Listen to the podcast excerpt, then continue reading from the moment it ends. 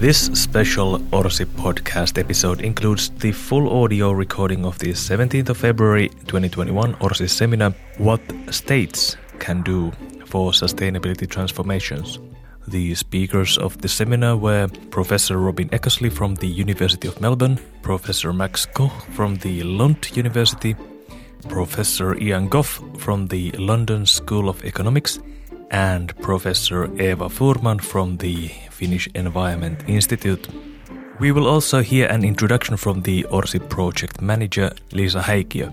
The event was hosted by the project coordinator and senior research fellow Tuuli Hirvilammi. The seminar slides can be found on the ORSI website ecowelfare.fi slash en slash presentations and they are also included in the podcast show notes and in the description of the podcast on the Orsi SoundCloud page, soundcloud.com slash orsistn. The podcast version of the seminar is produced by me, Erkki Mervaala from the Finnish Environment Institute.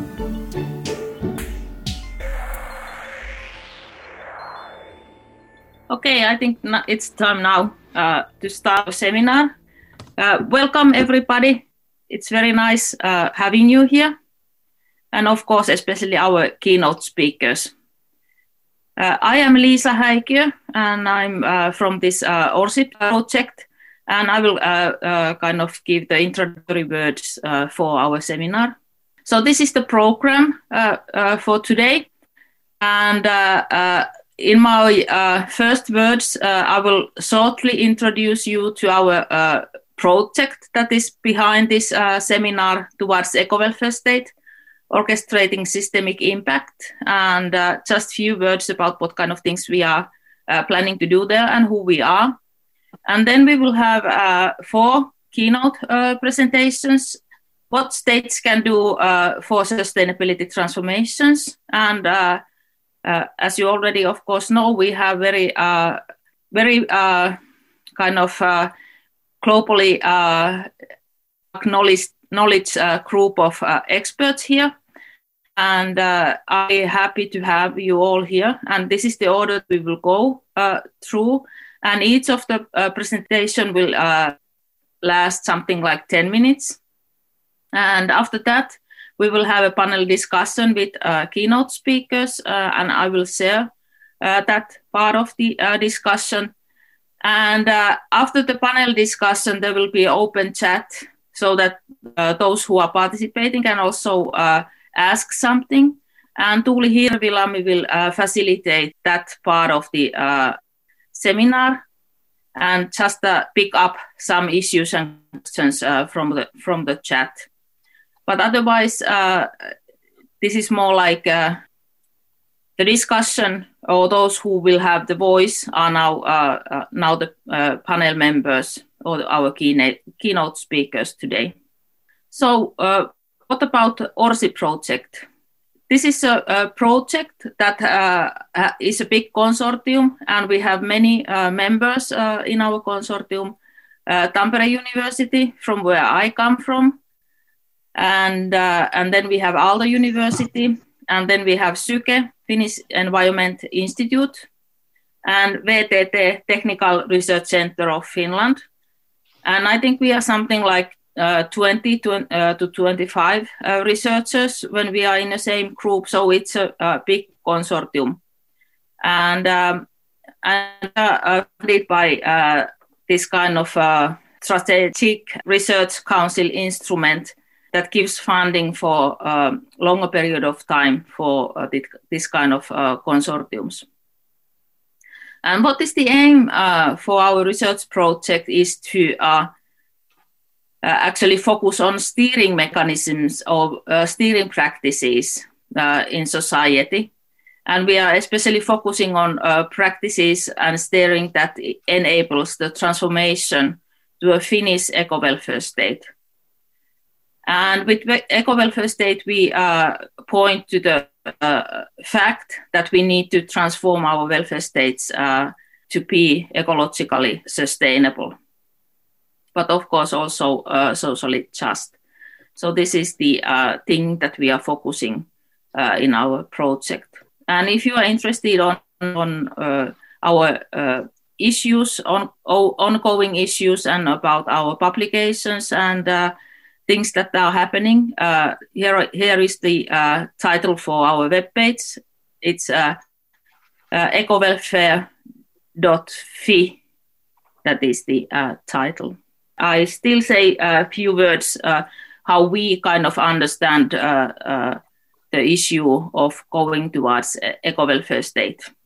We think this is a major global challenge at the moment, and uh, it is summarized in this picture that we do not have uh, states or, or countries that has meet uh, at the same time uh, social targets and environmental uh, uh, sustainability. So those countries who have a, a, high standard of social issues, they are overusing natural resources and that's a, that's of course a key challenge if we think about uh, how we should uh, develop uh, societies. And we are especially uh, focusing, as we are focusing on Finland, uh, we are focusing on uh, developed countries, so that kind of high income countries, and they kind of challenges. And we think that we need to uh, find ways of uh, uh, combining social policies uh, with environmental policies so that we can protect welfare needs of, uh, of citizens, but also uh, future generations and also more in global manner. And we, we are aiming to build up a new understanding of eco-welfare state. We have used uh, brief uh, uh, discussion on uh, this kind of state, what it could be, and and what we really try to focus on is this transformation, how to transform societies, and from that perspective, the state, of course, is one of the key players, and this is the focus of today's seminar. And Tuuli, I will end here. I think now you can put the uh, Robyn's uh, presentation there. And I welcome you all here. I hope that we will have uh, new insights. And uh, welcome Robyn as our uh, first keynote speaker.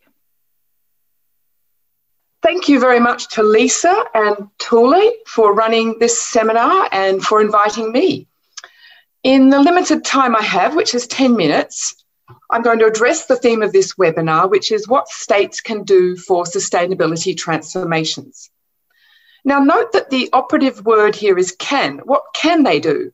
That is, what is their potential? It doesn't actually say what they ought to do, but I'm going to address both of those. Of course, this presupposes we understand what a sustainability transformation is. So, just to clarify that briefly before I start talking about the role of the state, I understand the sort of transformation we need is a transformation towards ecological sustainability understood as a post growth society. That is, a society that no longer relies on growth in material energy extraction and waste production and throughput um, simply because of the problems that it imp- imposes on local and planetary boundaries, but also as a means of providing welfare, which connects to the eco welfare state theme. But this state must be able to meet human and non human needs and provide uh, biodiversity protection and, and ecosystem integrity. And I would assume it's taken as given that this state would need to be re- democratic and that it would need to abide by the principles of just transition. So, if we accept all of that as a starting point, because we need to understand the goals, what it is we want to move towards, and therefore what we need to transform to get there, and what the role of the state is to do that. So, let's ask the question what is it that states can uniquely do or do better than other institutions in orchestrating this type of transformation? Well, firstly, states can set collective goals both national and through negotiations with international treaties, international goals. And that's really important. If we don't know what those goals are, we have no idea what we're heading towards. Secondly, states have a unique collection of govern, um, I guess, an ensemble of governance capacities. That's their fiscal and regulatory capacities. And by states, I'm including nation states and subnational governments, provincial and local. In fact, I would make the claim, and I would challenge anyone to argue against me here, that there is no other single institution that can match the states, and I'm talking here principally now about the nation state, that can match its capacity um, to regulate market activity and to scale down and redirect material and um, ecological flows and re embed markets and ecosystems um, to the degree that states can. Capitalist firms cannot do that, they don't have the incentive to do it. Uh, voluntary efforts will not add up to enough. So, states are uniquely placed to do this with their powers of law and taxation. Of course, they also have power to procure products and therefore buy from the greenest sources to stimulate the um, transition towards you know closed circle production. And of course, they have a unique communicative platform in which to talk about our collective interests. They also are uniquely placed to manage the dislocation that's inevitable and unavoidable in moving away from ecologically harmful industries and repurposing industries that are that can be repurposed. Charitable and philanthropic organisations cannot do this. And the transition has to be just, because if it's not, governments will lose political legitimacy and the whole process will be set back. So it's very important that the principles of just transition are adhered to, but in a broader sense than how it's conventionally understood. So, not just for workers and communities that are dislocated because they're dependent upon harmful industries, but also that so that all sustainability policies are, are, are socially regressive. Uh, sorry, I beg your pardon, progressive and not regressive.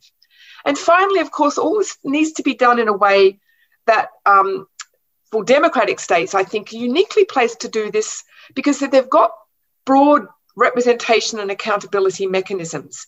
Then they can hear different views, a range of different views. They can also engage in social learning and be able to correct mistakes. So they may not be able to act as quickly and decisively as eco authoritarian regimes, but they have that capacity for correction. And that's really important because we don't know everything. We learn by doing. Okay, so they're the things that states can do. But of course, the really hard question that we cannot dodge in this discussion is that states have been aiders and abettors of environmental destruction. And the biggest objection is that which is presented by eco Marxist and eco Weberian um, critical theories of the state, that pretty much together, but for different reasons, some of which overlap, argue that states are not functionally capable of orchestrating the sort of sustainability that I want, and I suspect most of you want too. Now, there's a lot of arguments here which I don't have a chance to go into. So, the most succinct way of putting this is probably uh, Dan Bailey, who builds on the well known um, critical theories of the state that began in the 70s and 80s with the work of Claus Offe, Jürgen Habermas, and James O'Connor, and others that talked about the tensions between the state's accumulation and legitimation demand. So Dan Bailey says what the, the, the prospective green state, as it were, faces is a trilemma. And that is, and this is really the confronting question for the eco welfare state that it's impossible to simultaneously orchestrate degrowth, maintain the fiscal viability of the state while expanding its environmental functions. And I would add a fourth challenge reducing inequality and expanding social welfare. So Dan calls it a trilemma. If there's such a word, I would call it a quadruple lemma um, because we can't do all those good things fully and at once because there are deep tensions between them. Degrowth, an economy wide uh, orchestration of degrowth, would contract the amount of revenue that a state has, which means it will be less able to do, perform its, its environmental and social functions. So there's a tension here. So we can think of a lovely goal to get, where, get there and the principles that we might want to follow to reach that path, but we need to figure out what are the next best steps with the most transformative potential. And I addressed this in a recent article called Greening States and Societies, and I don't have time to go into it now. But the only way to do this is to actually allow some degree of green growth while scaling down the harmful industries and maintaining the fiscal viability of the state so it can ensure a just transition because that's costly, and also through increasingly progressive taxation, address pro- problems to do with inequality. So, what that effectively means is that if you agree with uh, the need for democratic legitimacy for the sustainability transition, and if you think it's a good idea to move to a less equal society in doing this so we can all do more with less, then you have to maintain the fiscal viability of the state because without that, you can't achieve anything. You can't achieve its environmental and welfare functions. So this would have to be pursued even if it means running up a debt and even if it means pursuing green growth as a stepping stone to post growth. The alternative is eco authoritarianism, which I don't think is palatable, and I don't think it would be sustained over time um, because of its its rigidity and its inability to adapt, to learn, to listen to dissent. So going a little slower and having strategies that try and figure out what the next best steps are towards deep transformation that won't politically set us back by creating too much dislocation is probably the only way we can move forward. So I'm sure I've used up my 10 minutes, so I'll stop at this point. Okay, thank you. And uh, thank you for your presentation. You were uh, very precise with your time. And uh, I, I think I will now give the floor to Ian. Welcome. Uh, so I'm Ian Gough, at the LSE now. And uh, three years or so ago, I wrote a book called Heat, Greed and Human Need, which uh, tried to set out a three stage strategy to combine social justice and ecological sustainability. it posed, um, first of all, uh, green growth um, to ramp up the eco efficiency of production. Uh, so the second stage, because that wasn't enough and wasn't a particularly ethical strategy, the second stage is to recompose consumption by switching from high to low carbon consumption and from luxuries to necessities. and the third stage was an absolute uh, reduction in consumption in rich countries, uh, moving to a steady state economy. Uh, each of these st- stages, strategies, required a, a, different role for the uh, for the public sector, for the state, and I listed these. Uh, I won't go through them uh, here now. The, the, policies which I, I recommended. I've just actually been sent a new Finnish report called the Sufficiency Perspective in Climate Policy: How to Recompose Consumption, which looks very interesting from this point of view. But I don't want to repeat that. So I want to talk about uh, two specific things here because I only have 10 minutes. And the first of these is um, the notion of a social guarantee or, or universal basic services. And the second is how can we implement equitable sufficiency uh, by uh, valuing what matters, developing a new theory of value.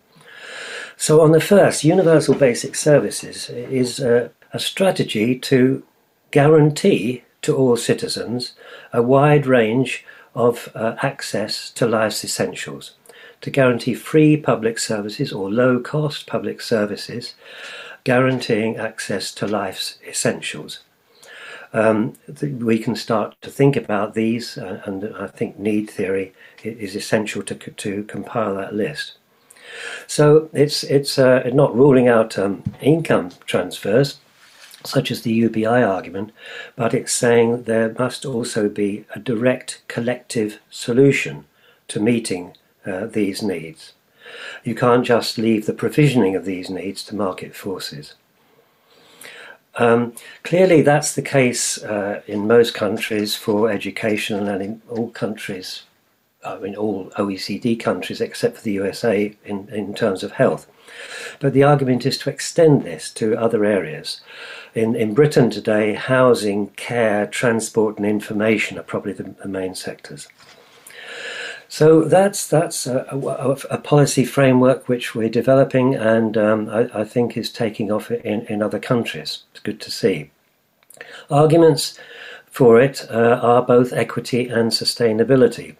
Free provision of, ne- of necessities is automatically redistributive because uh, they mean much more to low income households than to uh, higher income households.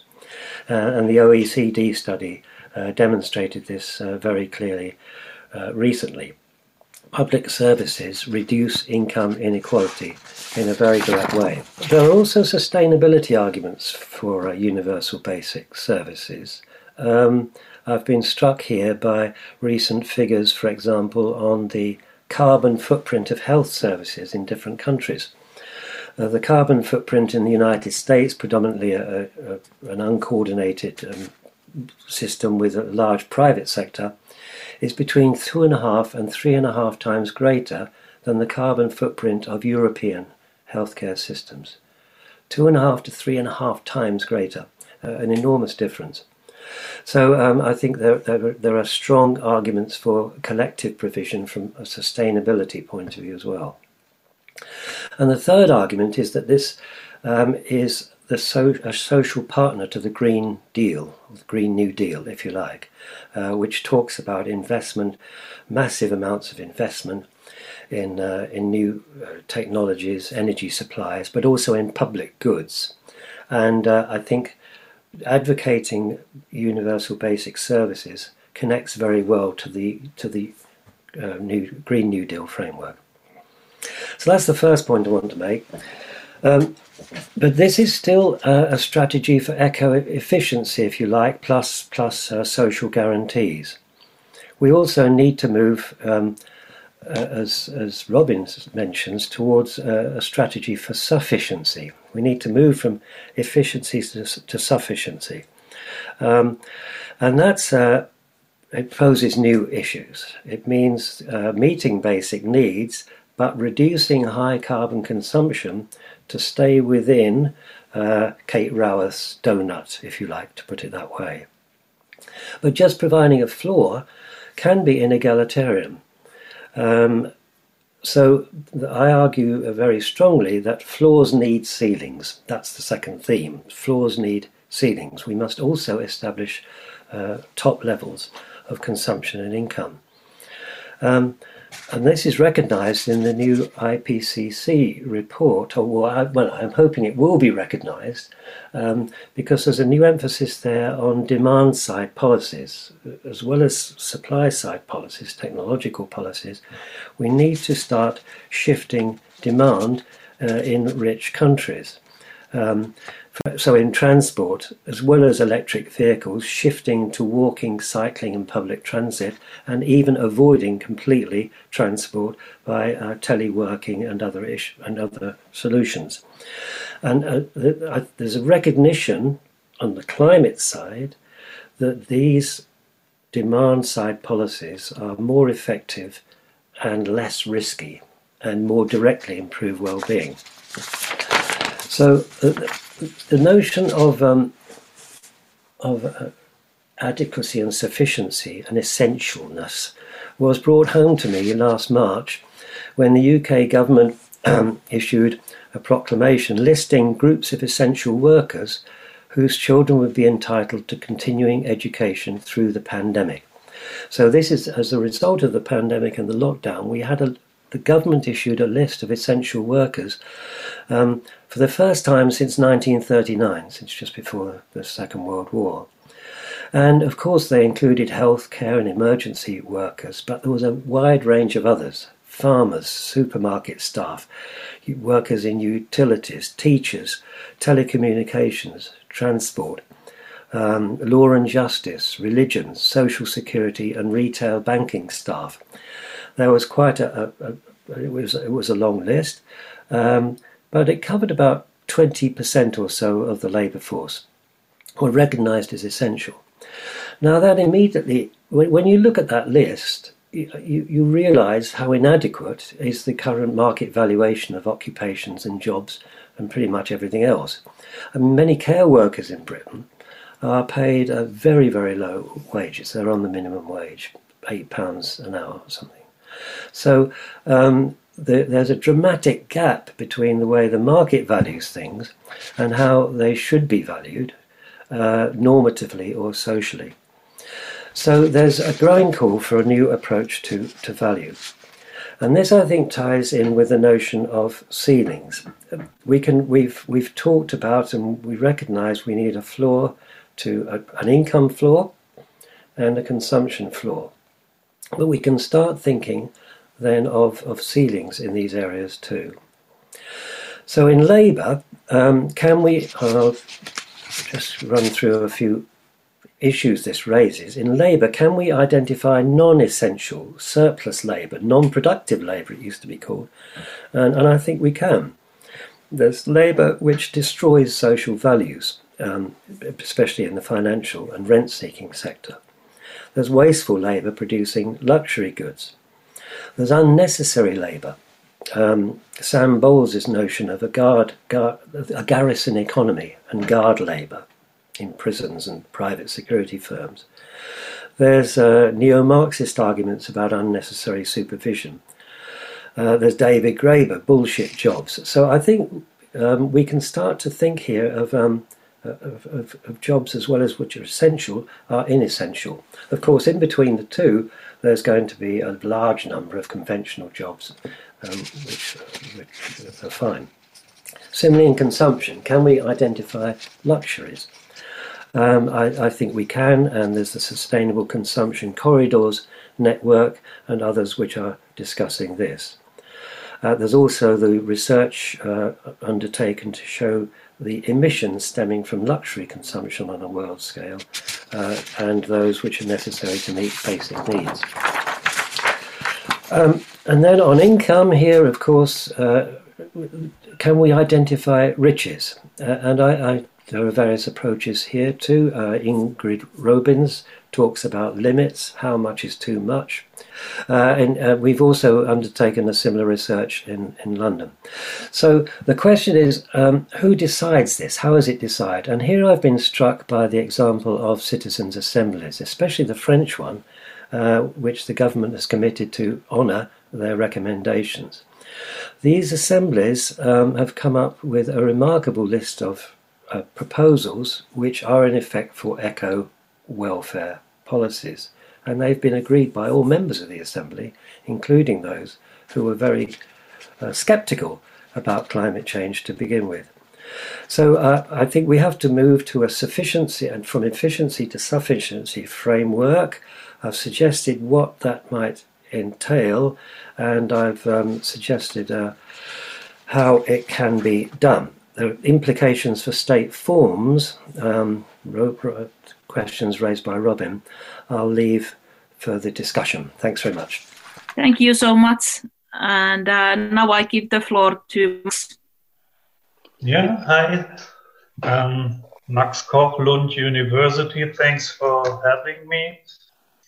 Tuuli asked me to um, uh, they, she she sent us like four uh, four issues we're supposed to talk about, and I want to take up at least three of them.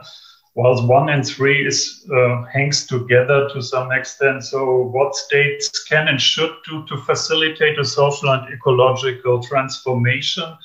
And the second one, at least four of the main obstacles why states do not act, and three preconditions for states to become active. So I agree with much of what has been said, uh, especially by Robyn about the state should being a post-growth, democratic, and sustainable one. And I, I, I uh, in, a, in a recent article, I, I, I tried basically to, to summarize what the state uh, potentially could do to bring about a social and ecological transformation. And I want to be, I want to stress the fact that it would need to um, help overcome the growth imperative. Um, so, economic development would need to be seen as a biophysical process uh, oriented at the provision of use value, serving as sustainable need satisfiers rather than oriented at monetary um, exchange value. Uh, so states would ensure the production and consumption patterns that they not uh, exceed environmental limits. They would define limits for economic and social inequality and would do that together with, with uh, other actors, but being the primus, primus inter pares there. Another, another um, well, uh, a theme I take up there is the spatial target, which would be uh, the global and the local level at the same time. So, not so much the national level at which post war uh, welfare states were grounded. It would need to be at the global level that uh, certain thresholds for matter and energy throughput were to be identified. And um, and and states uh, together with international organizations would need to make sure that they actually respect it and that would actually um, delineate the leeways within which national and local economies may evolve. And um, in terms of the, the welfare side of the state it would need to uh, develop eco-social policies based um, that are oriented at the at respecting planetary boundaries, so to speak, at the outer end, the outer planetary boundaries, for example, via caps on wealth and income, carbon budgets, but also what Ian calls the sufficiency level or the inner boundary. That may be via UBI, uh, uh, universal basic services or vouchers reduction in working hours, uh, we can leave that for the discussion. So, why do states do not act? I have myself worked a little bit about that beforehand. Well, um, overcoming the growth imperative is far from easy because it appears actually uh, as the natural run to run, uh, to the natural way to run the economy. You know, that's a a topic in, in, in Capital already by Marx, who always looks at economic categories, social relationships, and modes of consciousness at the same time, taken up by Bourdieu in relation to consumption relations. Cannot go into that. Um, but uh, of course, it doesn't help overcoming a, a problem when the problem is not uh, perceived as, as such. Then we have the material interest of the dominant we have well-being concerns among the well the electorate that uh, that also uh, point rather against uh, downshifting processes of, of uh, production and consumption patterns. And if we if we if we uh, take some of the uh, state theorists I'm concerned with, then um, the the conclusion would be that um, what is going on inside the state apparatus is far from uh, independent from what goes on in the wider society. So, in Nikos Poulantzas' terminology, um, within the state, so to speak, condenses basically wider societal struggles. This is also taken up by Bourdieu in his idea of the state as a meta field so it's a field itself um, with particular um, forms of capital, capital holders, but also with particular interest and struggles, for example, between the left and the right hand of the state. And I would here uh, count the environmental state to the, to the welfare state. So it is very important, basically, to, to, to also look at the, the contradiction that we that we that we look at both beyond and within the state. And um, that brings me to at least uh, let me say there are a lot of more um, uh, challenges for for states becoming active, but I wanted to mention at least a few for the discussion. So, what would be preconditions for states to become actually active in these uh, regards? Well, first of all, and these are again only three out of probably a lot more. Well, first, we would need a better academic understanding of state roles in the growth economy, welfare, and environment, in its role, um, in, in its uh, function, and within symbolic domination, and, um, and also within the um, international division of labor. And that would actually a better analysis of that uh, could serve at the same time as entry points for challenging for challenging the state as we have it now, which which is to a large extent a facilitator of economic growth and environmental um, ills. Um, so we would also need, um, based maybe on the academic understanding, we would need a political and societal mobilization towards shifting the balance of the state uh, in Poulantzas terminology by occupying centers of opposition or in Bourdieu's terminology by, by uh, making the left hand stronger and uh, um, in the last instance overcoming the growth imperatives, whereby I I, I, share uh, Robyn's point of view that this would need to, to be in several stages um, um, from the um, short, mid, from the short via the mid to the long term perspective. And I also share Ian Gough's point that uh, of the importance of eco-social policies. But if these have a, are supposed to have a chance of becoming hegemonic and uh, initiating what Tuuli calls a virtuous circle of sustainable welfare, then they would need to be co-developed uh, between researchers, activists, and citizens. And that's one of the things that we are currently trying at Lund. Well, uh, I think I have probably also used up my time. Many thanks for listening. Thank you, Mark, and uh, thank you for being this with the time. And now we have our la last keynote coming from our ORCID project. Eva, welcome. Thank you. Okay, it's been really interesting uh, listening to the previous speakers, and uh, I'm going to take a slightly more practical uh, point of view to this, and and it also comes from the ORCID project, which is working very closely um, connected to the society and uh, working together.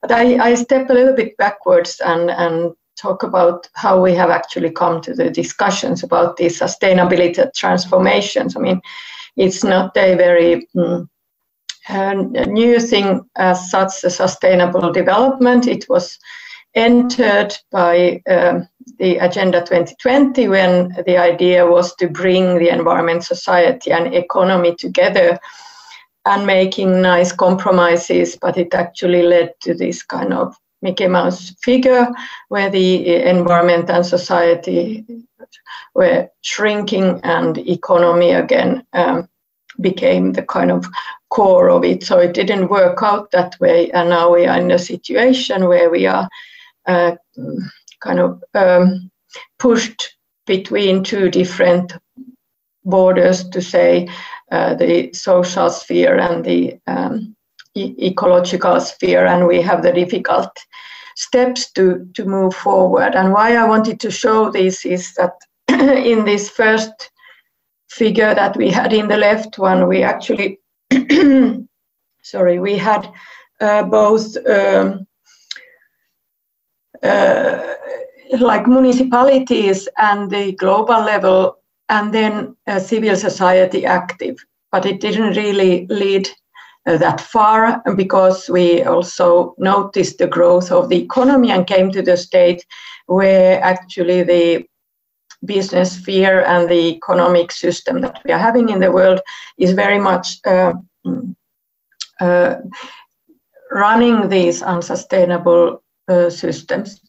So that's why at this stage in 2030, the systems uh, level brought the companies into, into core and they have indeed been quite active in the society.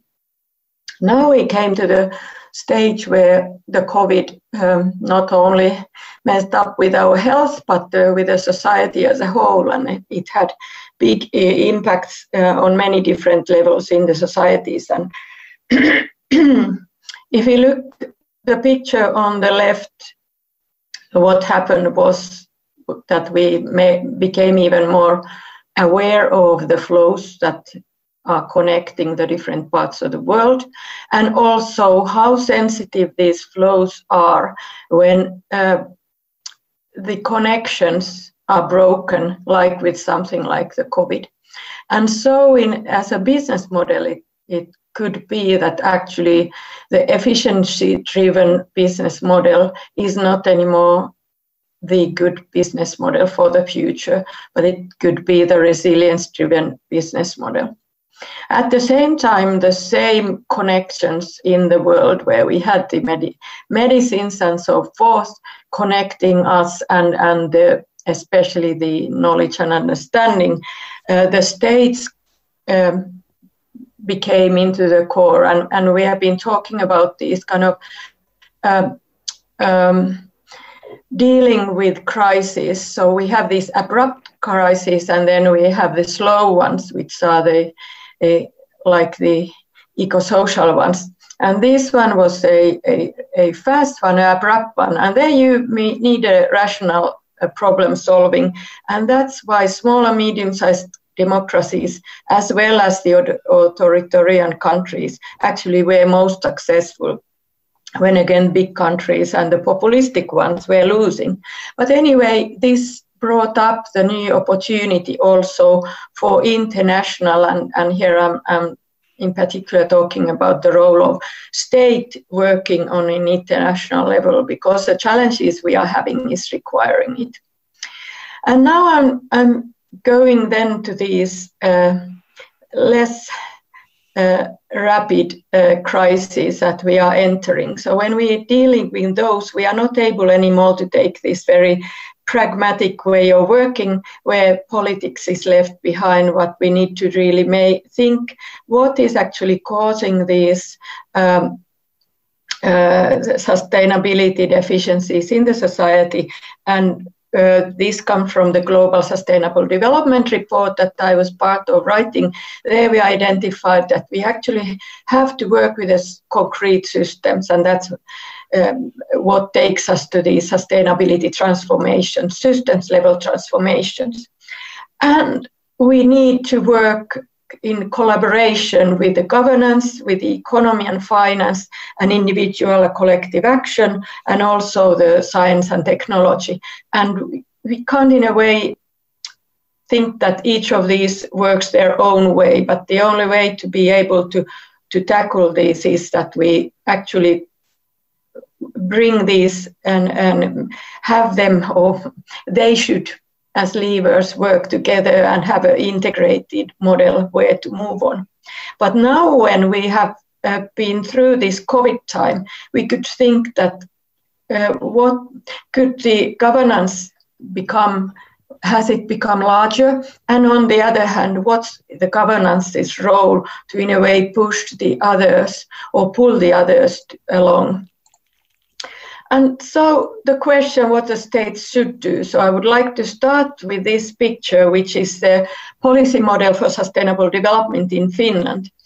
And you can see that it's it's quite complex, but it's actually working um, moderately. It's quite ambitious. Uh, the present uh, government just brought their plan again how to implement this uh, further uh, to the society during their time. And also, this is something that goes beyond uh, uh, governments from one government to the other, and, and it's it's quite strongly supported, and it has many different elements.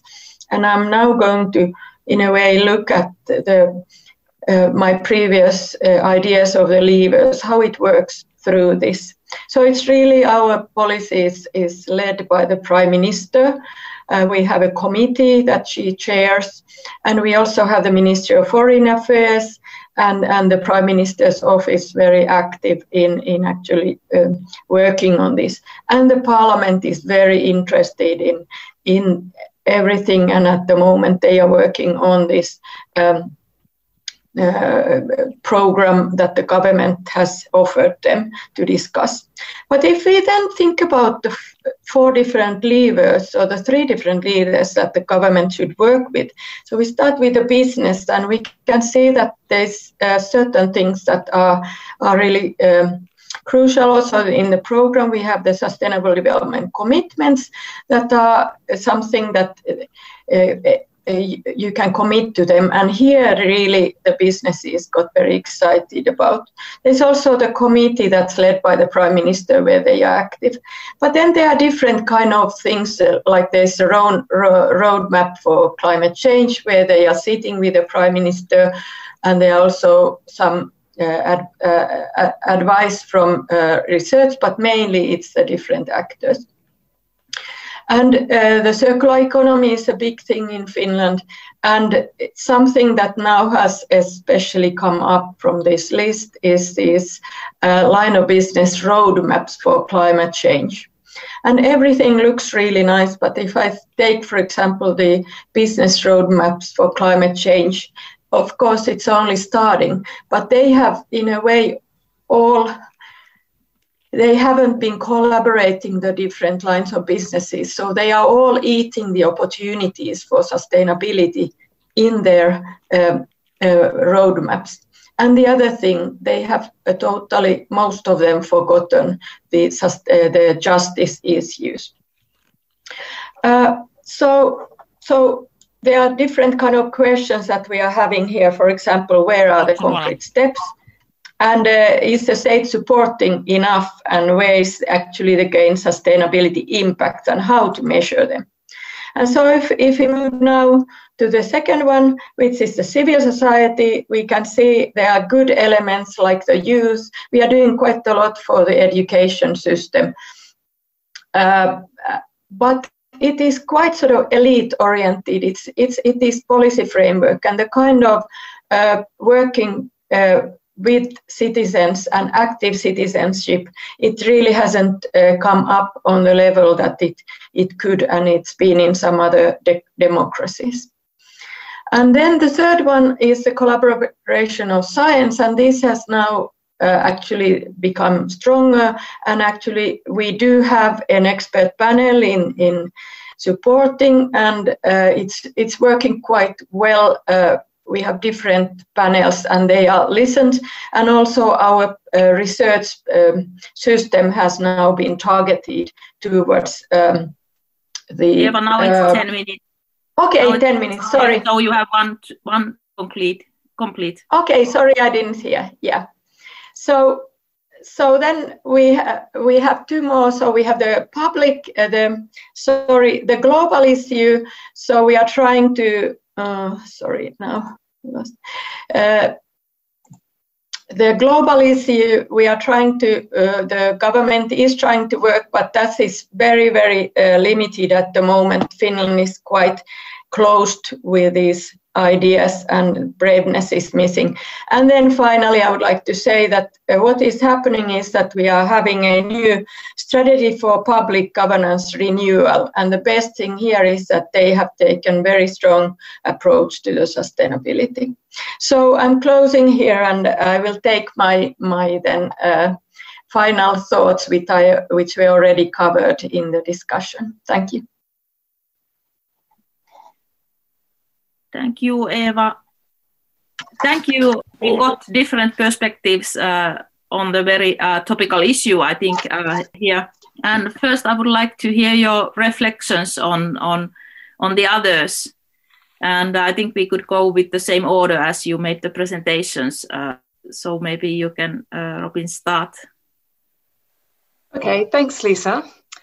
Um, I guess one problem that none of us have addressed, including me here, um, is that we need to actually acknowledge the tensions and contradictions that need to be managed. So if you think of just the principles of just transition that we all seem to subscribe to, they're riddled with tensions because, on the one hand, you want policies that are bold and timely, but you also want policies that are socially inclusive and that respect pluralism. And you can't, all good things do not come together fully and all at once. It seems to me that we need to, um, and there's also the politics of transition. Of course, from where I sit or stand at the moment in Australia, our country is a serious climate and environmental laggard. Um, it's almost a rentier state with the mining industry capturing conservative side of politics and part of Labor. And we look longingly at Scandinavian states that seem to have a, an intact welfare state. We have a weak one, and we have um, very poor political representation. We have a lot of NGOs, a climate youth group, uh, an Extinction Rebellion branch, but of course we can't hit the streets at the moment, and it's very hard to get traction. And we have a concentrated media. So it seems to me that we need to uh, situate ourselves in our different state society complexes and do a kind of conjunctural analysis uh, collectively with like minded folk who want the sort of transition that's needed to find the possibilities, the cracks, the contradictions, the spaces where we can start to get some traction. Because what might work in one country as the first best step would not necessarily work in another. They all can't be brought together at once. So we need to decide in particular jurisdictions where the best place to start is where you get the maximum transformative potential out of the fewest moves, like a good chess move. So it needs a kind of strategy to come with it. And I think that um, dealing with those political conflicts and building that counter movement, because as Gramsci said, you can have um, a lot of counter movements, but if they're not united around an alternative hegemonic project, it's going to be like the Judean Liberation Front fighting the Liberation Front of Judea and forgetting about the Romans. And we need to focus on the Romans, whoever they are in your country. So I guess it's that it's managing those tensions, and I just threw up a few to do with just transition. And of course, it has to be slower in a democracy. There's no way around that, and that's painful. And we might actually need to acknowledge here that we're not going to get there in time if we want to be democratic. And there is a really painful choice. Hmm. Just throw that provocation to all of you. You can respond however you wish. Thank you. Thank you. Yeah, I, I think that's a, uh, that's very uh, essential question, but uh, it's it's of course uh, very difficult to go around democracy. Uh, Ian's run away because it's too hard. No, I'm just I'm here. I'm going to follow directly on. yeah. I'm going to follow directly on from you, Robyn, because okay. um, I've I've felt the same. At, at, at present, I'm also involved in um, a two-day workshop simultaneous with this one in Utrecht with uh, Ingrid Robeyns and people, and um, they. What's clear from this, and this also involves people from across the Atlantic, is that there, there are there are wide differences in the in the countries concerned, um, and I think uh, we can sort of identify three groups possibly.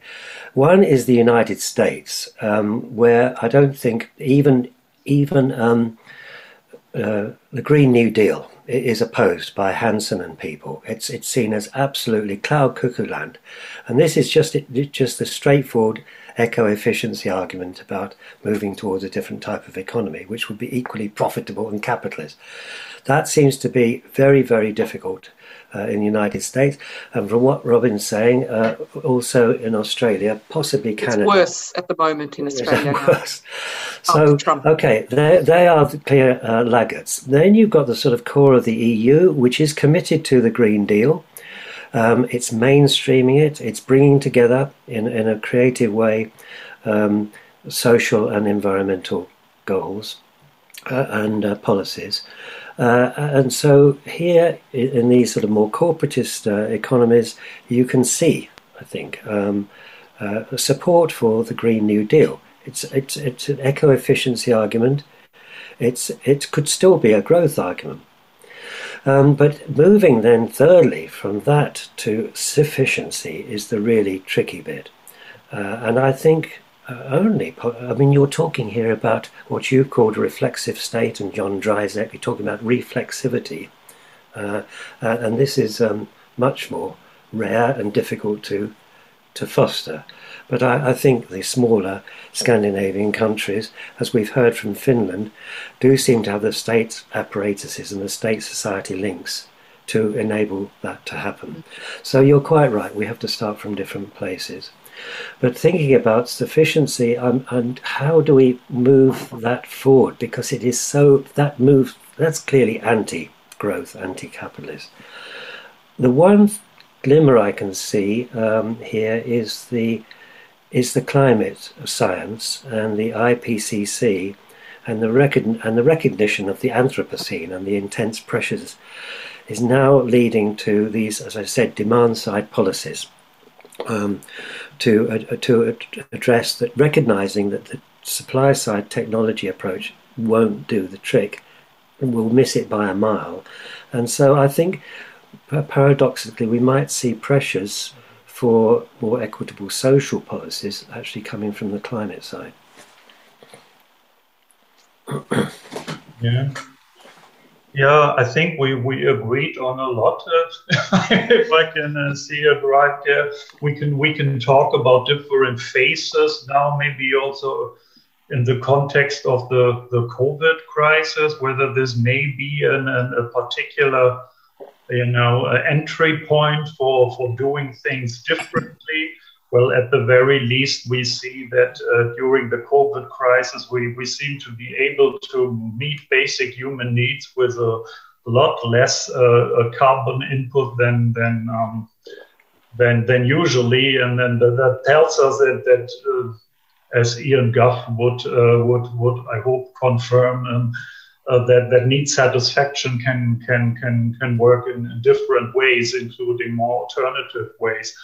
But I, I, I, just I just want to, to, to, to, to make this crisis argument maybe a, a bit a bit stronger. I think one one um, contributor to the chat also uh, made the point that the the growth imperative is basically built in a capitalist economy in the way we produce and consume things, and uh, and we uh, um, even uh, perceive this as natural. One I have in another recent publication um, um, thought about this a little more under what conditions actually uh, change is thinkable. Um, and, and we're using using Bourdieu. I've, I've uh, published there the the link in the chat also if you're interested. And crisis is a kind of a important uh, moment here because normally, according to Bourdieu, basically uh, social structures, habitus, practices correspond,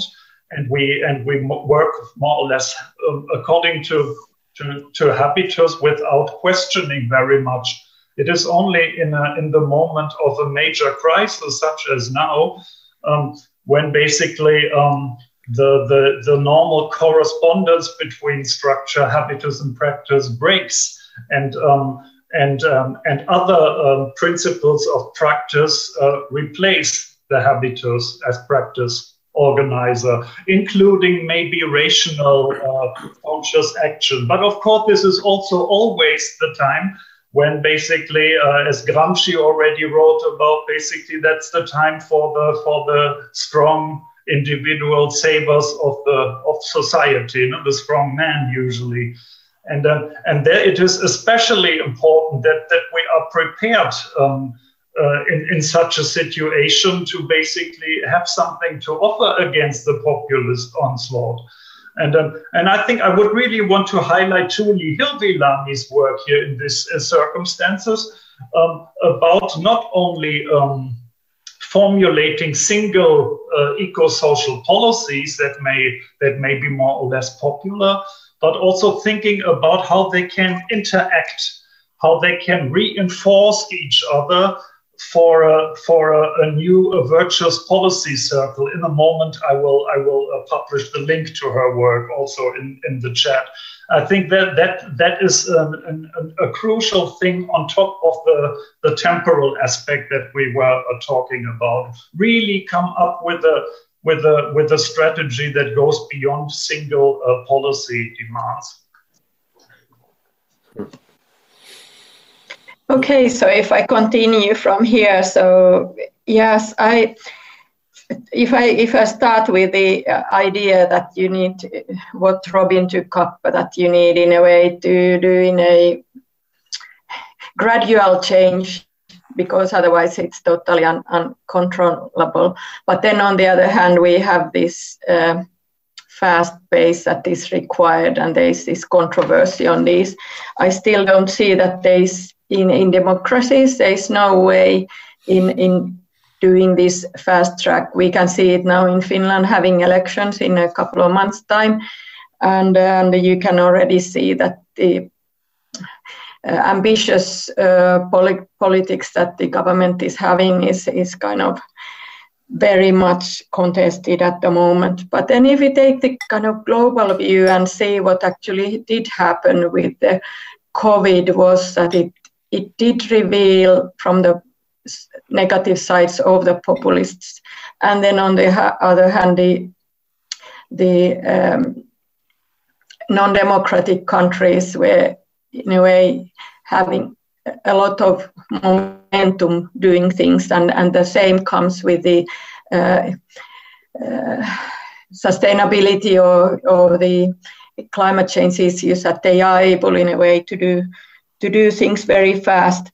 But uh, I think that we often think that things are proceeding sort of gradually, and I I think that uh, one of the issues is that it is moving uh, non in a non non-linear way when the development goes because the governments are changing. And so the momentum is in a way to speed up when you have a government that is is um, having the ambitious way and then come to a level that then in a way stays come that it becomes like a practice in the society and then I would also like to take up the youth issue that we haven't talked, but I think the uh, first of all the um, injustice between the different generations is is really crucial and, and quite special for this situation. And then the other thing is what comes with the internet is these sub subcultures that can go broadly beyond different states and the power of that. I don't know if we know enough of, of that, for example, what how that is going to, to affect. So uh, just to finish with this, I would my I see three things uh, why it's so difficult is that uh, first of all the countries at the moment most of the wealthy countries they're actually doing revenue of this negative situation and the second thing that goes with the bureaucracy is also that they don't want in a way to change because the system is there and the system breaks and it goes a little bit with this gradual change. But I think there is also quite uh, selfish points from the bureaucracy not wanting to to break it. Um, yeah, and the sec- third one is the democracy that you have the different parties, and it's it's really difficult or sensitive how you deal with that. So I stop here. Yeah, Th- thank you. Uh, some of you already uh, went to the COVID issue and uh, and the crisis that we are having globally here, and uh, I just want you to little bit re- reflect on that uh, uh, uh, more, because I would like to ask you: Do you see this as a kind of possible example of a transformation, possible example of uh, showing how to make a transfer that kind of global uh, uh, transformation, or or is it something else? And uh, especially, I have been thinking about this um, uh, issue with. Uh, we are aiming to have this sustainable transformation globally. I think that's a kind of a shared goal still and uh, then we have this idea of green growth and uh, building up uh, uh that kind of issues with uh, within societies and within these countries also globally. And then we are now really worried about this economic situation, and actually the global policies on financing is going to this public debt, uh, increasing public debt, debt and uh, uh, building up a stimu- stimulus for the economy. Um, so, little bit like these issues, is COVID a good example of transformation? Does it provide lessons for that? And how do you see this uh, economic aspect uh, and uh, and recovery aspect in relation with sustainable transformations in the, this context?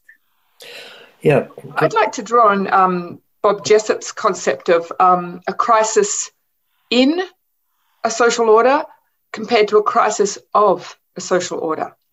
A crisis in a social order means it can be, it's a major problem that if you don't act swiftly, there'll be harm suffered, suffered but it can be dealt with with well known repertoires of management. And the other is a crisis that cannot be resolved with existing repertoires of management. So um, I would say COVID, the pandemic itself was a crisis in the social order because we've got well known quarantine, vaccination technologies, right? But the management of that going forward towards sustainability is a crisis of the social order because the existing repertoires of management can't deal with it. So if we go back to the GFC, the global financial crisis, there you had a financial massive financial instability and it was dealt with by existing repertoires of management And it was based, despite all that green stimulus spending, there was no structural transformation. It was a waste of a good crisis. And that was a crisis that was sort of could have flipped into one in or of the social order, but they dealt with it in a typical Keynesian way. But now with COVID, um, in dealing with it, uh, we're moving into levels of debt and expenditure and new discourses to protect lives and livelihoods that we've never seen before, including by neoliberal governments, massive injection of spending, big debate about modern monetary theory. Suddenly, no one's worried about debt anymore. You just have to spend this money now to protect workers out of jobs, to provide provisioning of, of basic social services. So, for me, it's a classic case where there's a lot of things that happen that provide leverage from more radical structural transformations and lots of other developments intertwined with that that will pull us back to the old ways. So we're at a kind of critical juncture here.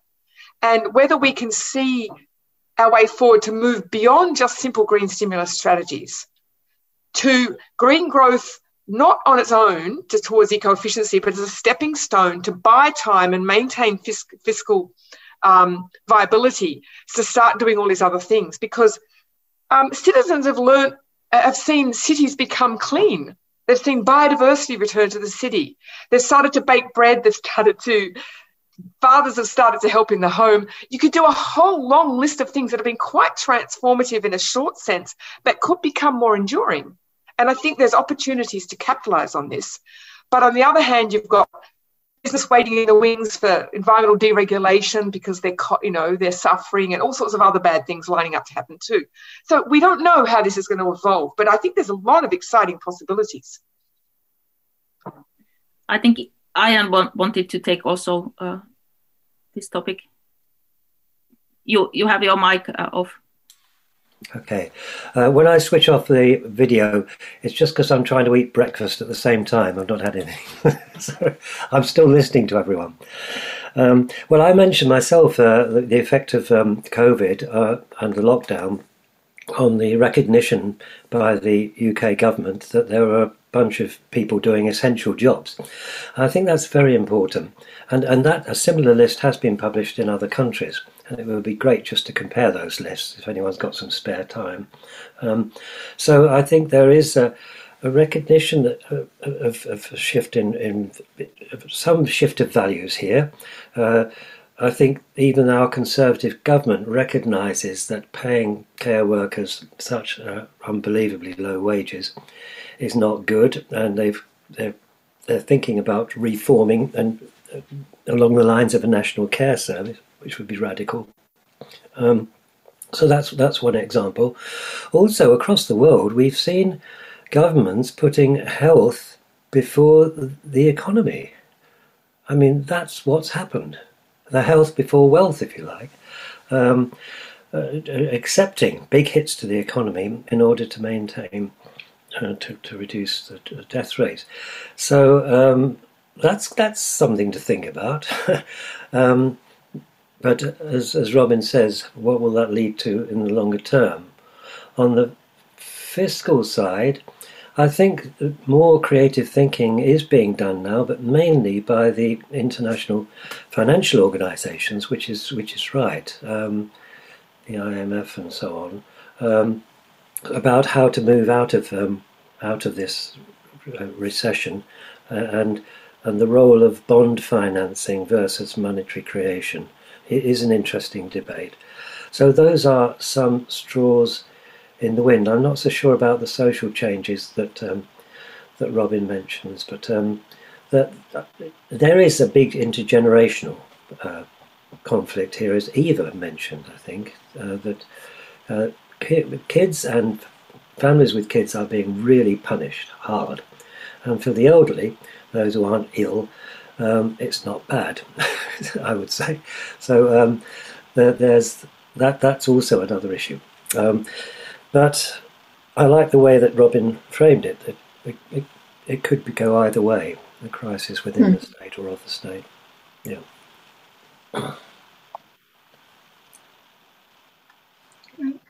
Eva, yeah, please.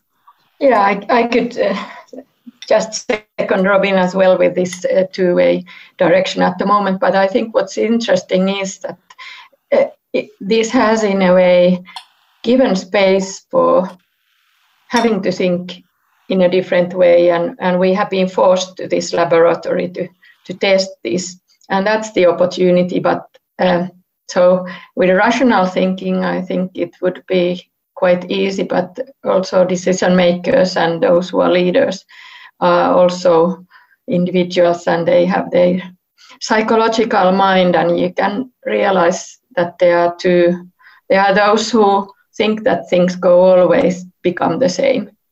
And then there are those who in a way are able to pick up the, the uh, momentum.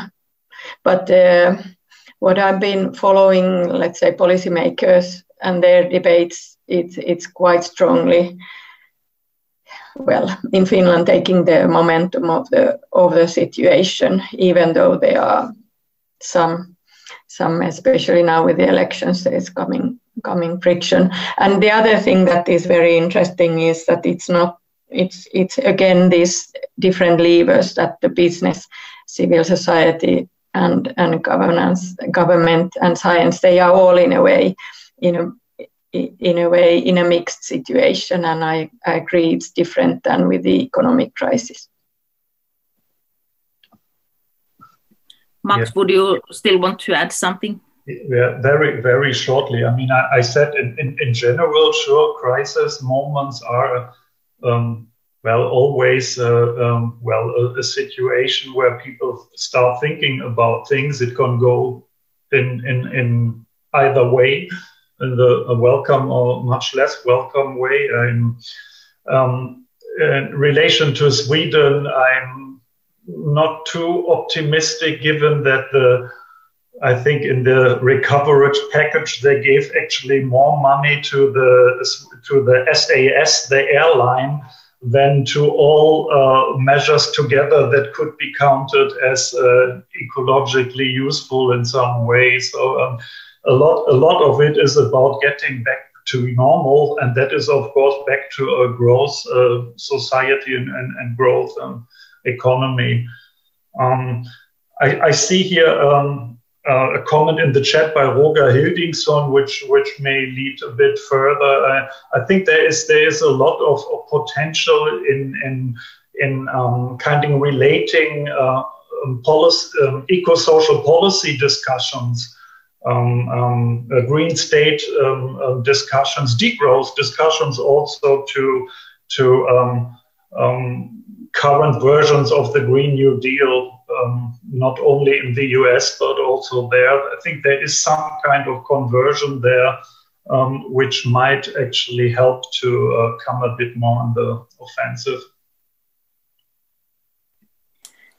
Yes, can I, uh, can I just return to um, to Eva's point, this distinction between short, sharp shocks and longer-term crises is a is an interesting one, and uh, clearly, the, the, pandemic on that basis is very, very different to climate change. But I, I still wonder whether climate change might itself throw up some short, sharp shocks, which would lead to change. Um, though we've had these terrible fires in Australia and America, the two countries, not changed nothing much at all, it seems to me.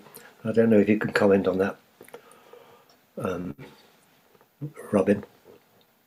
Uh, just very briefly, uh, for those who did follow the news our summer before last, we had unprecedented fires raging across all of southeastern Australia, mm-hmm. Tasmania, South Australia, and some fires in Western Australia as well, with smoke blanketing major cities, with people suffering severe um, lung damage, and lots of loss of homes and um, incredible wildlife suffering. So, for those of us who have been, you know, saying "I told you so" for a long time, this brought us no joy. Uh, but the problem was the government uh, basically deflected responsibility to the states, and nothing's really changed. So uh, it was a this changes everything moment, um, but it didn't happen. Now, I could talk for two hours underwater as to why, but I don't have time. So it, I don't know what it's going to take in this country for the conservative side of politics and part of Labor to wake up. But it's going to be a lot more than the country burning for three, for four months.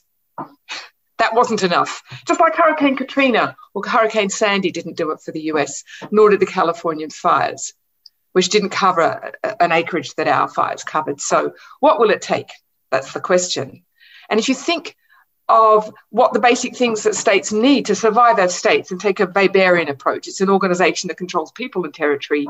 It needs money to do that. How does it extract its revenue to do those basic things? If the state itself becomes imperiled because it cannot perform any function, because ecological insecurity is so widespread, then it will have to, out of pure self interest, start to address that. The problem is it'll probably be too late but you know that's when its back will be up against the wall. And i think that's what it, what it could be like here.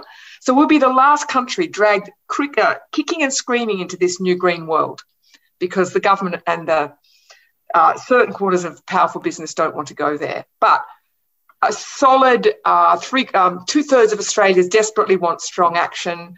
80% of australians love renewable energy. The public supports the, there. So it suggests our democracy is not working. I think that's the real answer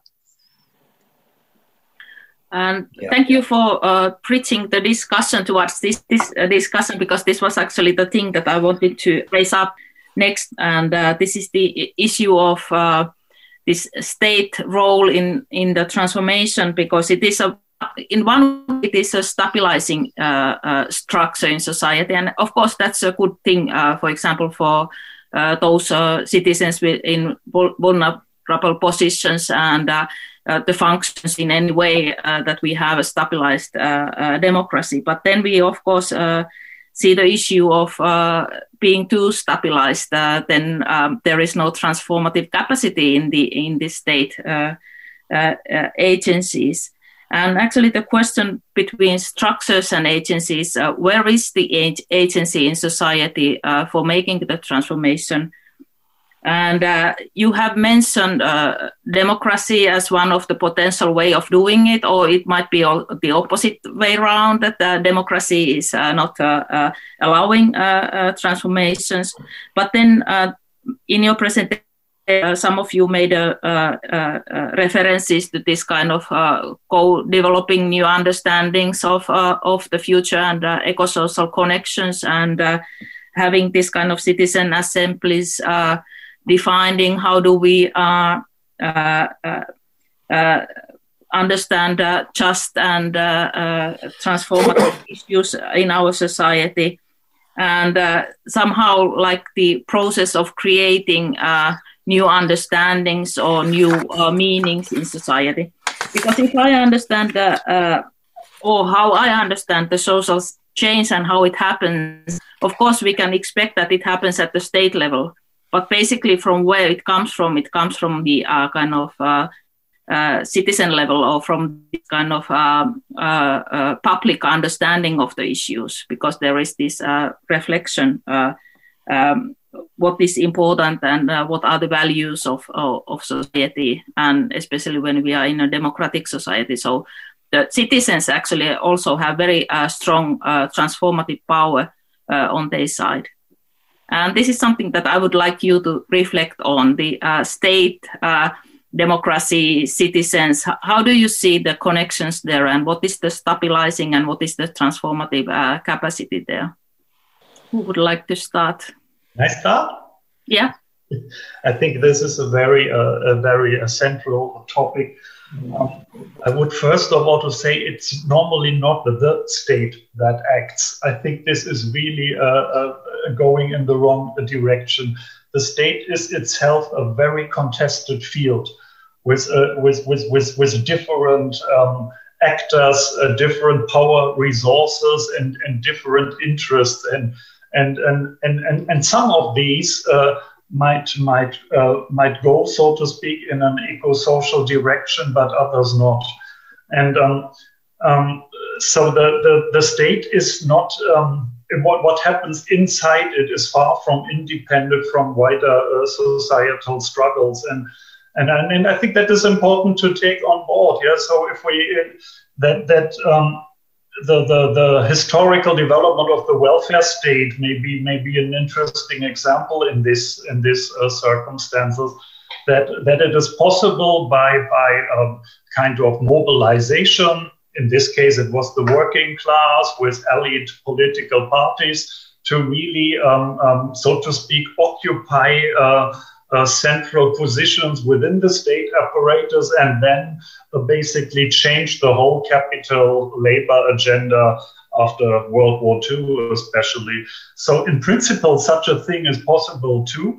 Um, but uh, the, the question who is the actor now? Uh, and um, and whether the, the, the growth critical forces are strong enough to do that uh, can probably be be doubted, even though um, they are gaining uh, in, in, in strength. Um, um I think what we probably also need to focus on is, is not only the state, but more general state civil society uh, relations, uh, which is an, a very uh, um, traditional topic in many ways. If you think of Gramsci's concept of the integrated state, basically uh, um, um, pointing to the fact that state and societies are in a myriad of ways uh, interconnected. But in principle, of course, it is possible uh, to change state policies, but it takes a lot of power and a lot of mobilization. Um, and the critical moment is probably not there at the moment. And it is, of course, questionable whether uh, this can come around in the rather short period of time we have at our disposal to avert climate disaster. Uh, please. Yes. Um, well, there are two big narratives around at the moment the Green New Deal and the climate emergency. And I think the Green New Deal uh, is is is giving giving us a reasonable chance at this because we know there's many different versions, but it's now becoming um, the way to play that good chess move and deal with the pandemic by um, making it a climate relevant series of expenditures and transformations. Now, of course, some are quite conservative and some are really radical, but that doesn't matter. The fact that it's become a general discourse means we can seize it and radicalize it. The climate emergency movement is really interesting because it's grown. Even the Secretary General of the UN's using it. He's calling on all parties to the Paris Agreement to declare declarations. Now, on the one hand, you might think this is a move against democracy, calling for a state of exception and stifling defence in the name of an emergency, which of course is a long term one, not an obvious, clear, and present danger. But funnily enough, it's oxymoronic because they, Extinction Rebellion declares an emergency, then calls a citizens' assembly. Um, Greta Thunberg and the school strikes uh, are pleading with governments to say you're not representing future generations and we children who are destined to suffer the bigger impacts. So what, what we could see out of this, and we're already seeing it with the climate assemblies, are climate relevant democratic innovations. And that's what we need. So we need to think about climate relevant democratic innovations and transition institutions. So Spain has a ministry for ecological transition. Um, Eva, you were presenting some institutions for transition in your, your slides. Um, James Meadowcroft has set up a, a, transition accelerator, which is a non-government research outfit. Uh, we, we've got a transition organisation in the Latrobe Valley in Victoria, which has been historically dependent on coal power. And it's now dealing with all the myriad of issues in a holistic way with the community. So we need a proliferation of fit for purpose institutions that are more accountable, that maybe operate outside states that aren't uh, predisposed to the sorts of change we want. To build the momentum, make things happen at the subnational level, where more action is happening in Australia than at the national level. Uh, Victoria is leading with its climate legislation, so and closing down coal. So um, I think it's about finding those opportunities when there's always many political opportunity structures in a federal system. But I think the climate emergency movement and Green New Deal are the two big narratives and discourses that so many different parties are rallying around. It's quite capacious, and that's a good thing. We can't be purists here, and we've got an opportunity to work alongside adjacent movements and so forth. So I think that's quite promising. Whether it realizes it is another question because politics is inherently unpredictable. But I think it does have promise. Yeah, that's that's all very interesting, um, Max and Robyn.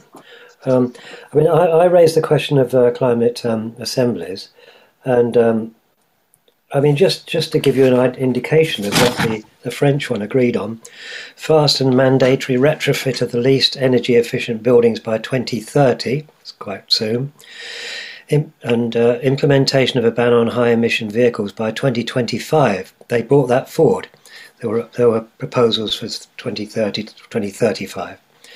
Um, man, mandated, mandated display of uh, carbon emissions on all goods in shops and advertisements prohibition on advertising high carbon products, and uh, strict limits on heating and air conditioning temperatures in all buildings. As I say, this was um, a result of 150 randomly chosen but representative people, quite a few of whom were against any of this stuff to begin with, um, and there was a consensus on on these policies created. So that is that is um, very interesting. It's quite similar to the UK Climate Assembly.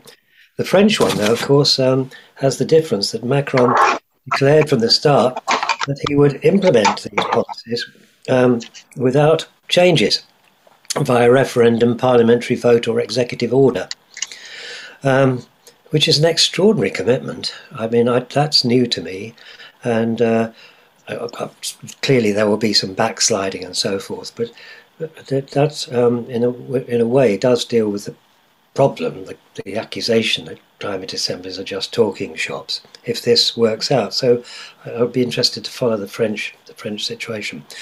I suppose the other um, conclusion is that decentralization helps, because when you, think investment, infrastructure, service supply, incomes, employment, um, the, the management of this in a coherent eco-social way is more easily done at a city level than at a national level uh, or, other other local level. So um, I would expect, on the whole, that um, and of course Britain, Britain's worst place here. We're the most centralised country in the world. Uh, except for Japan. So um, it, it's not good for us, but I, I would expect that you might see more radical uh, reforms in more decentral countries with more decentralized constitutions. Mm. Just a couple of random thoughts. Okay, I have some random thoughts as, as well. And the first thing I would like to say is that countries are very different. And we are now, I don't know if we are talking about the Western developed countries or, or otherwise. So I suppose the question that Liisa posed very much depends where you are. Again like someone else brought brought as well earlier that you really need to find the kind of right way. But i suppose the key thing is is that we have a social dia- societal dialogue where you have all the actors and also the businesses as well as the civil well we can count them to civil society but the uh, and the role of science. And uh, when we are, for example, talking that it should be very much kind of bottom up and uh, not even cities or municipalities, but uh, collective action. So, what's the connection in a way? What's the role of of the state then in a way to not to steer the discussion, but somehow be part of it? Because you, in a way, you need to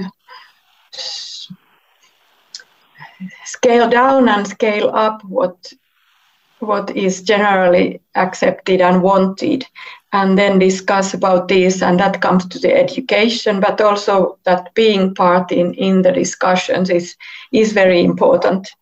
And uh, the other thing that we haven't discussed at all is that you, you bring quite a lot up the uh, issue of climate change.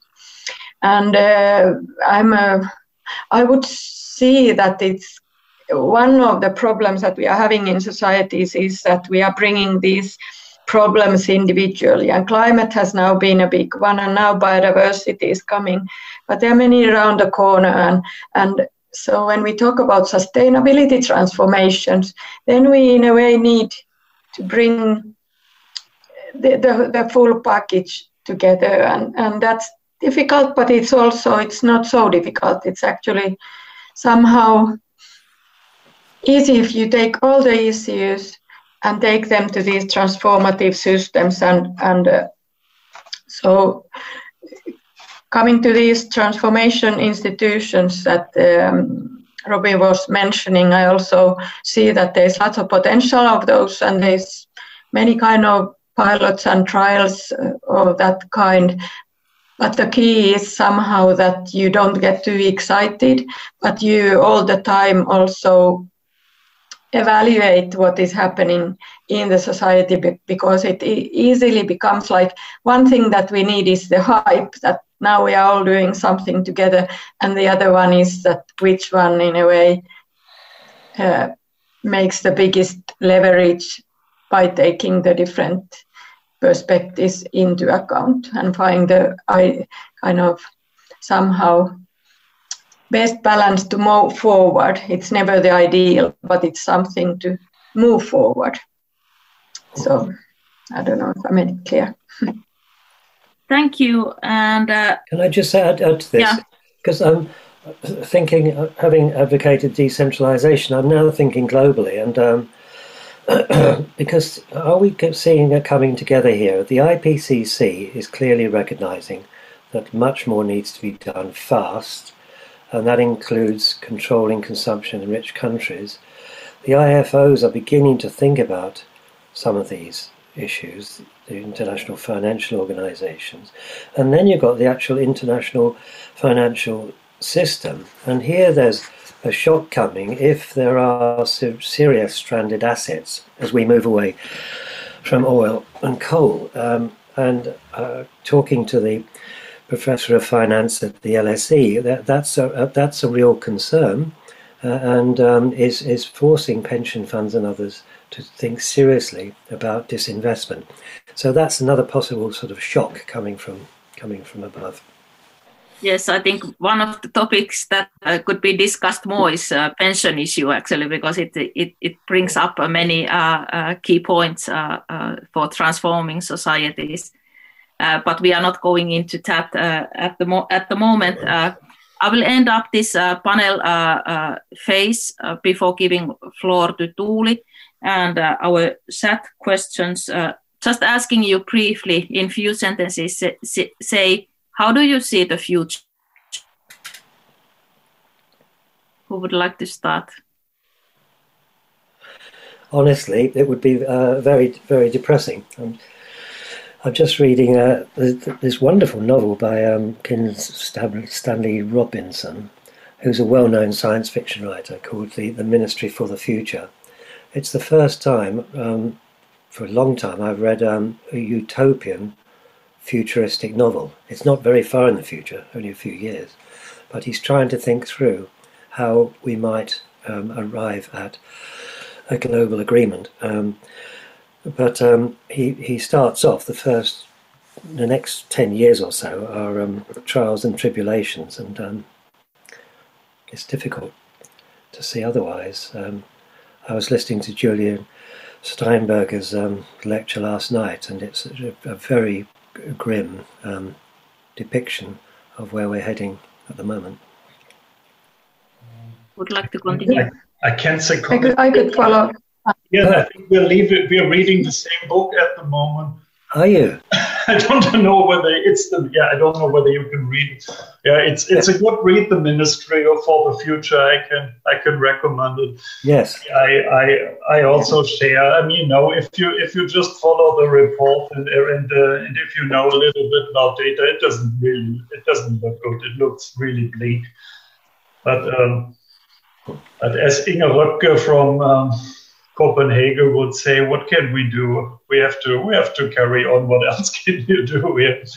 And um, uh, well, that's what we're gonna do. Sometimes I think about my my uh, childhood in West Berlin, when I, where I grew up, and then we we had a bit of a you know there were there were nuclear missiles all around us and, and they were and they were saying well uh, the reaction time for some assumed attack was something like 30 seconds or so. So there were actually calculations when we would all uh, be blown up and that was so we, we came out of that. So maybe that's some positive note.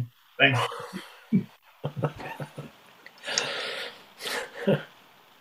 I'm thinking that the world is going to be very different, but I, I somehow have a need that the young generation, when we, I don't think it goes like this, the age age difference, but we have here and, and then lower uh, the younger generation. And when it somehow flops, not in a linear way, the world is going to be somehow dealt in a different way, and how that then affects the different uh, issues we are worried about. I don't know. Uh, I'm I'm not optimistic, but I'm hopeful. They're two very different concepts. Opt- optimism is about your assessment of the odds. Hope is um, a kind of blind faith in humanity's ability to uh, work this through. And in that sense, I'd agree with Eva. I think there's a tide moving through the population, uh, a tide of younger people who are thinking totally different about consumption uh, in my day, the first thing you did when you reached the right age was get a car. My daughter's generation don't want anything to do with a car. They're all on bikes. I mean, I've always been on a bike all my life, but I have had a car. So that's just one tiny example. I mean, we're rethinking the whole idea of international travel at the moment, going locally. Um, this is how it comes back, and if it comes back, I don't think it'll be ever like it was before. So there have been so many changes, and I think that um, whatever happens, it won't be what we expect. So that hope in just the unexpected and, and just what the younger generation are thinking, it's a whole gestalt shift taking place. That a lot of the old fuddy duddies that are in government now, fortunately, won't be there in 10 years. And I, so I'm actually, as I said, it sounds like I'm being optimistic. I'm absolutely being, being hopeful that these things will come together and there'll be something rapid happening because you often get a critical mass happening and then there's this cascade effect. And those mm-hmm. who said it, you, it's never possible, and then they might say there might be something mm-hmm. in it. And then when it happens, of course, they knew it all along. And we'll, we'll be getting to that point at some point. When, I don't know. And to add, then we have these subcultures that go all around the world. And it, it's not so that in China people are some, the young are some, they are all connected. So, I mean, once it starts moving, you, you don't know. It could be that they will change much better very fast. Thank you. Now I will give the floor to Tuuli. Tuuli, are you ready? Yes, thank you. And this actually the the point that Eva mentioned is very much also discussed in the chat that the the role of communities and uh, different uh, like autonomy com- communities, autonomic communities are mentioned there that, and the role of, of activists and uh, scholars activists also. But then we only have time for some of your questions. And as Eva mentioned in, in one of her comments, we have not very much specified what kind of states we are talking about. And then there is a question by Martin Fritz what can we learn from non-Western countries? Are there examples of eco-social states in Asia, Latin America, and Africa? Maybe we could take more this global perspective for a while. And can you answer this question shortly? Uh, Max, maybe you can start. Yeah, uh, yeah. I think maybe I'm a bit wrong-footed here. I, I don't. I don't think maybe we we can learn so much from non-Western states but definitely from from um, um, non-Western uh, ways of, of satisfying human needs, uh, and, and and that hangs together with the community uh, issue that you mentioned. So um, a, bit a bit um, uh, well um, less um, arrogance from from from the Western point of view would be would be uh, something that is to be advised and and just uh, just respecting a particular uh, local um, communities. As I don't fly, I don't get around very much, but I know there are lots of anthropologists who have to say much more about this, possibly also in this in this panel. Uh, basically, how um, how how nature is seen, how um, um, raw materials are used to satisfy human needs, and very often without using these terms, without actually um, crossing planetary boundaries. if I may jump in there, um, if we're asking what is this thing called a state, um, I think states are constant works in progress. They're um, they're an unfinished product or a work in yeah a work in progress, and so we shouldn't reify the functions of the state as if there's some objective, timeless uh, set of functions that states may perform. Um, the problem is they've been reified at the moment. So, if, but if you have an historicist view of the state, you will see that these purposes and functions have evolved over time and expanded, and in some ways shrunk back again with the neoliberal state and then the competition state. And we see this happen, part, um, not in the economic determinists, but changes, shifts in the modes of accumulation, change the nature of class, they change what political parties are doing and representing, and that changes politics. And one of the reasons we're in such a tricky spot at the moment is that the major political parties have lost membership and have hollowed out and become functionaries for, for professionals that have lost contact. And it's, it's a real problem because with the, with the advent of platform capitalism and the gig economy and the rise of the precariat, we've seen that the, the shrinking of the union movement and um, and uh, the rise of you know platforms, you know, you know whether it be Google, Facebook, Uber, um, Deliveroo, what have you. So what we need to think about is we have to think together how we want to change our systems of provisioning and how how a move to more a society where there's less inequality then this idea of sufficiency actually becomes more possible if you think of the um, oh, what's that spirit level that you know if you have a country where the differential between the richest and the poorest is quite small i think it's easier to go for sufficiency in that type of country than one where you've got huge mm-hmm. differentials like the us and australia I, know i've jumped around a little bit here but i think you, you can't think about the state without thinking of the evolution of modes of capital accumulation and how they might be changed and this is where you've got this catch 22 problem because the state facilitated what Polanyi called the Great Transformation uh, with um, the commodification of labour and land. And it created the property rights, it upheld the law of contract, it um, designed the laws for joint stock companies, the banking industry, all of these things. But you can redesign all of them. You can redesign property rights. You can redesign financial systems. You can redesign insurance, insurance systems and social insurance systems. So if we think of the state as something that belongs to us that we that, that we should act upon, so it acts back on us, we have to think, how do we reinvigorate political representation and the party system in ways that can start to take control of that because it's completely hollowed out. Mass membership has disappeared. And they were supposed to be the intermediaries between the state and civil society. We now have to invent new intermediaries that work better, that have more rounded representation. Yeah. Well, if I'm thinking about the glo- global issues, there are many different uh, dimensions of that. But one of the issues is that the developing countries, of course, for example, if we think that the burden to the environment is, is such a major thing in sustainability, in many of the countries, the economy is not on that level yet, that it has, in a way, somehow affected when you, in a way, measure uh, in absolute terms. But they have these kind of uh, challenges or um, large, just what Robyn said. It, it's how, how the political system is working as a whole, and then also the, the gap between the rich and poor.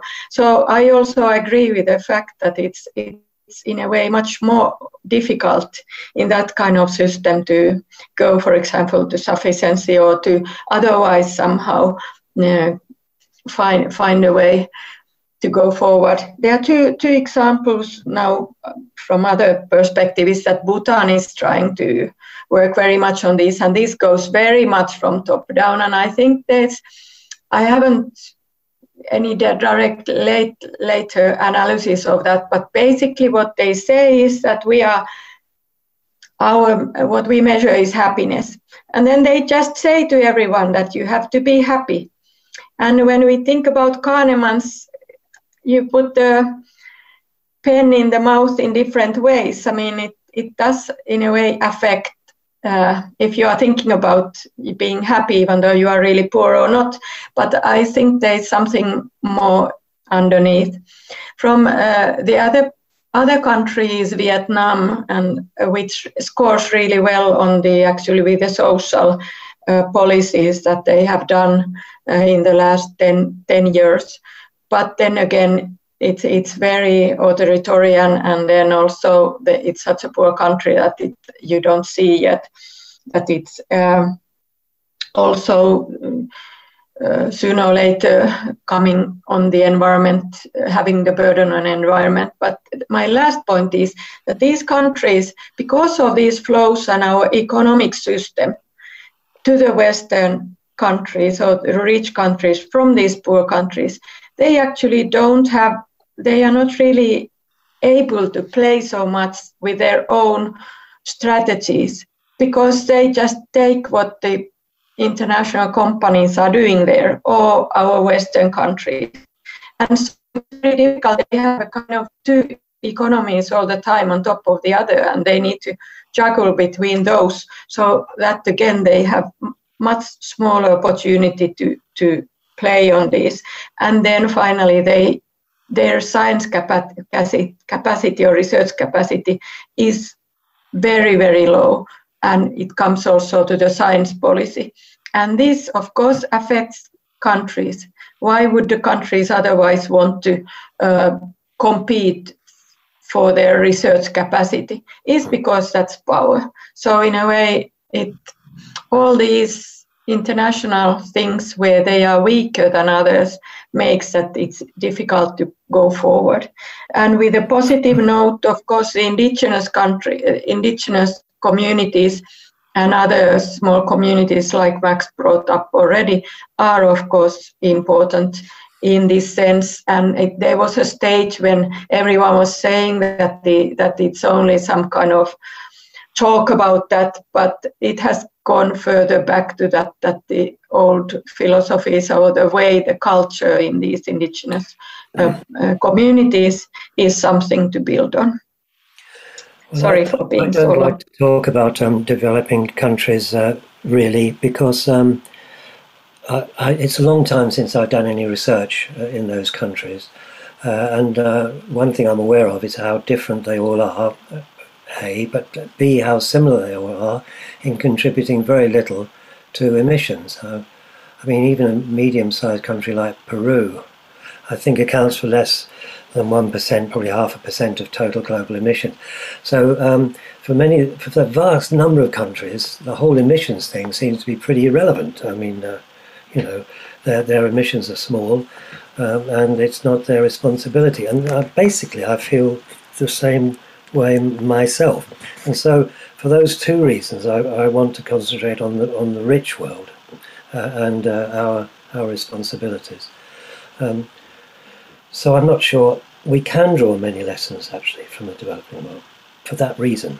Not not for some of the reasons that um, mentioned. I'm not so sure, but uh, because we are the main culprits. Yes, thank you for your reflections on this topic, and it was uh, as lively as the chat. And we have many questions there that you al- already actually have somehow touched upon. For example, uh, Niko Soininen has asked to what extent is a transformation to an eco-social state feasible considering the legal complexities of such transformation? And I think the legal issue is very important when we are talking about the state. And Robyn has already mentioned about the proper how to change property laws and that, that the transformation requires such um, reforms as well. So, and then there is a discussion uh, on on the role of imaginaries and how to change the cultural uh, uh, or our knowledge systems. For example, Eva Houtbeckers asked about the knowledge systems, how to transform knowledge systems without cultural appropriation. I think that also touch upon the the the global and the cultures from global south as well. But unfortunately, we, we are running out of time, so I can't have so many questions from the chat. And there, and because we guess that this will happen, we uh, have created a feedback form to all of you, so you can please fill that and write your own comments and reflections.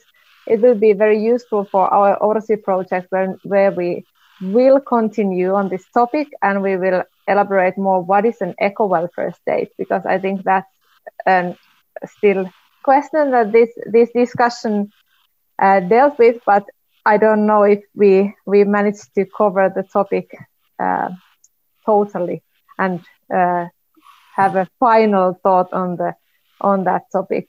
But maybe the final uh, round could be about the the interaction. This maybe eternal question of of science policy interaction. Annukka from our ORSI project commented in the chat that how how we some, sometimes feel quite frustrated because we are asked for policy solutions already, but we don't have the means and the tools that that could be done.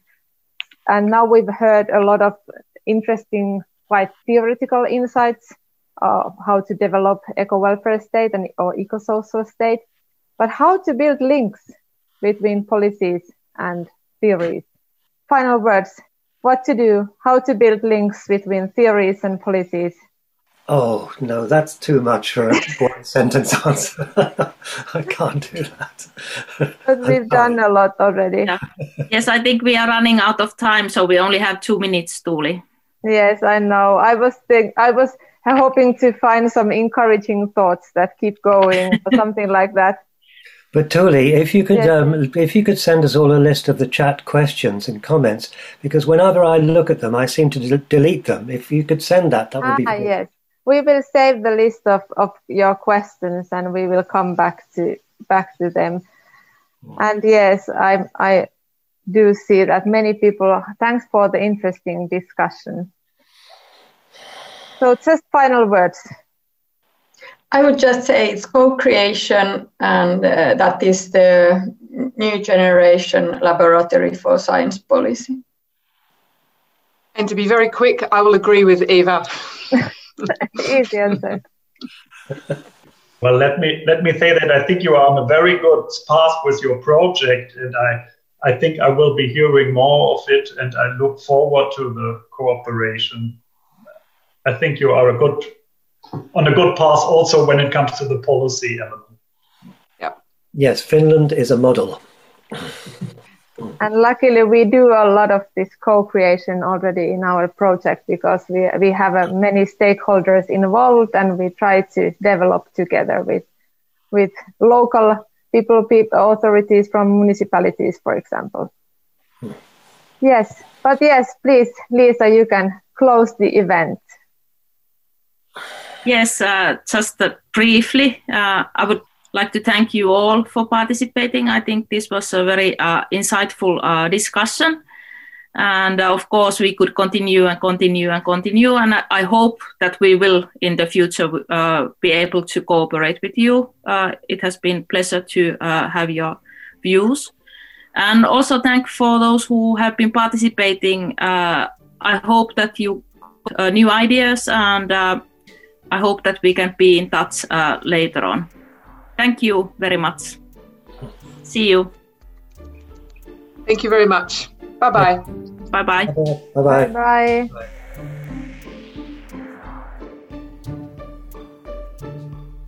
Thanks again for listening to this recording of the ORSI seminar What States Can Do for Sustainability Transformations. Feel free to send us any feedback regarding the seminar at orsi at syke.fi and you can also find us on Twitter at orsistn. Information about future ORSI events can be found on the ORSI website ecowelfare.fi and the English site ecowelfare.fi slash en.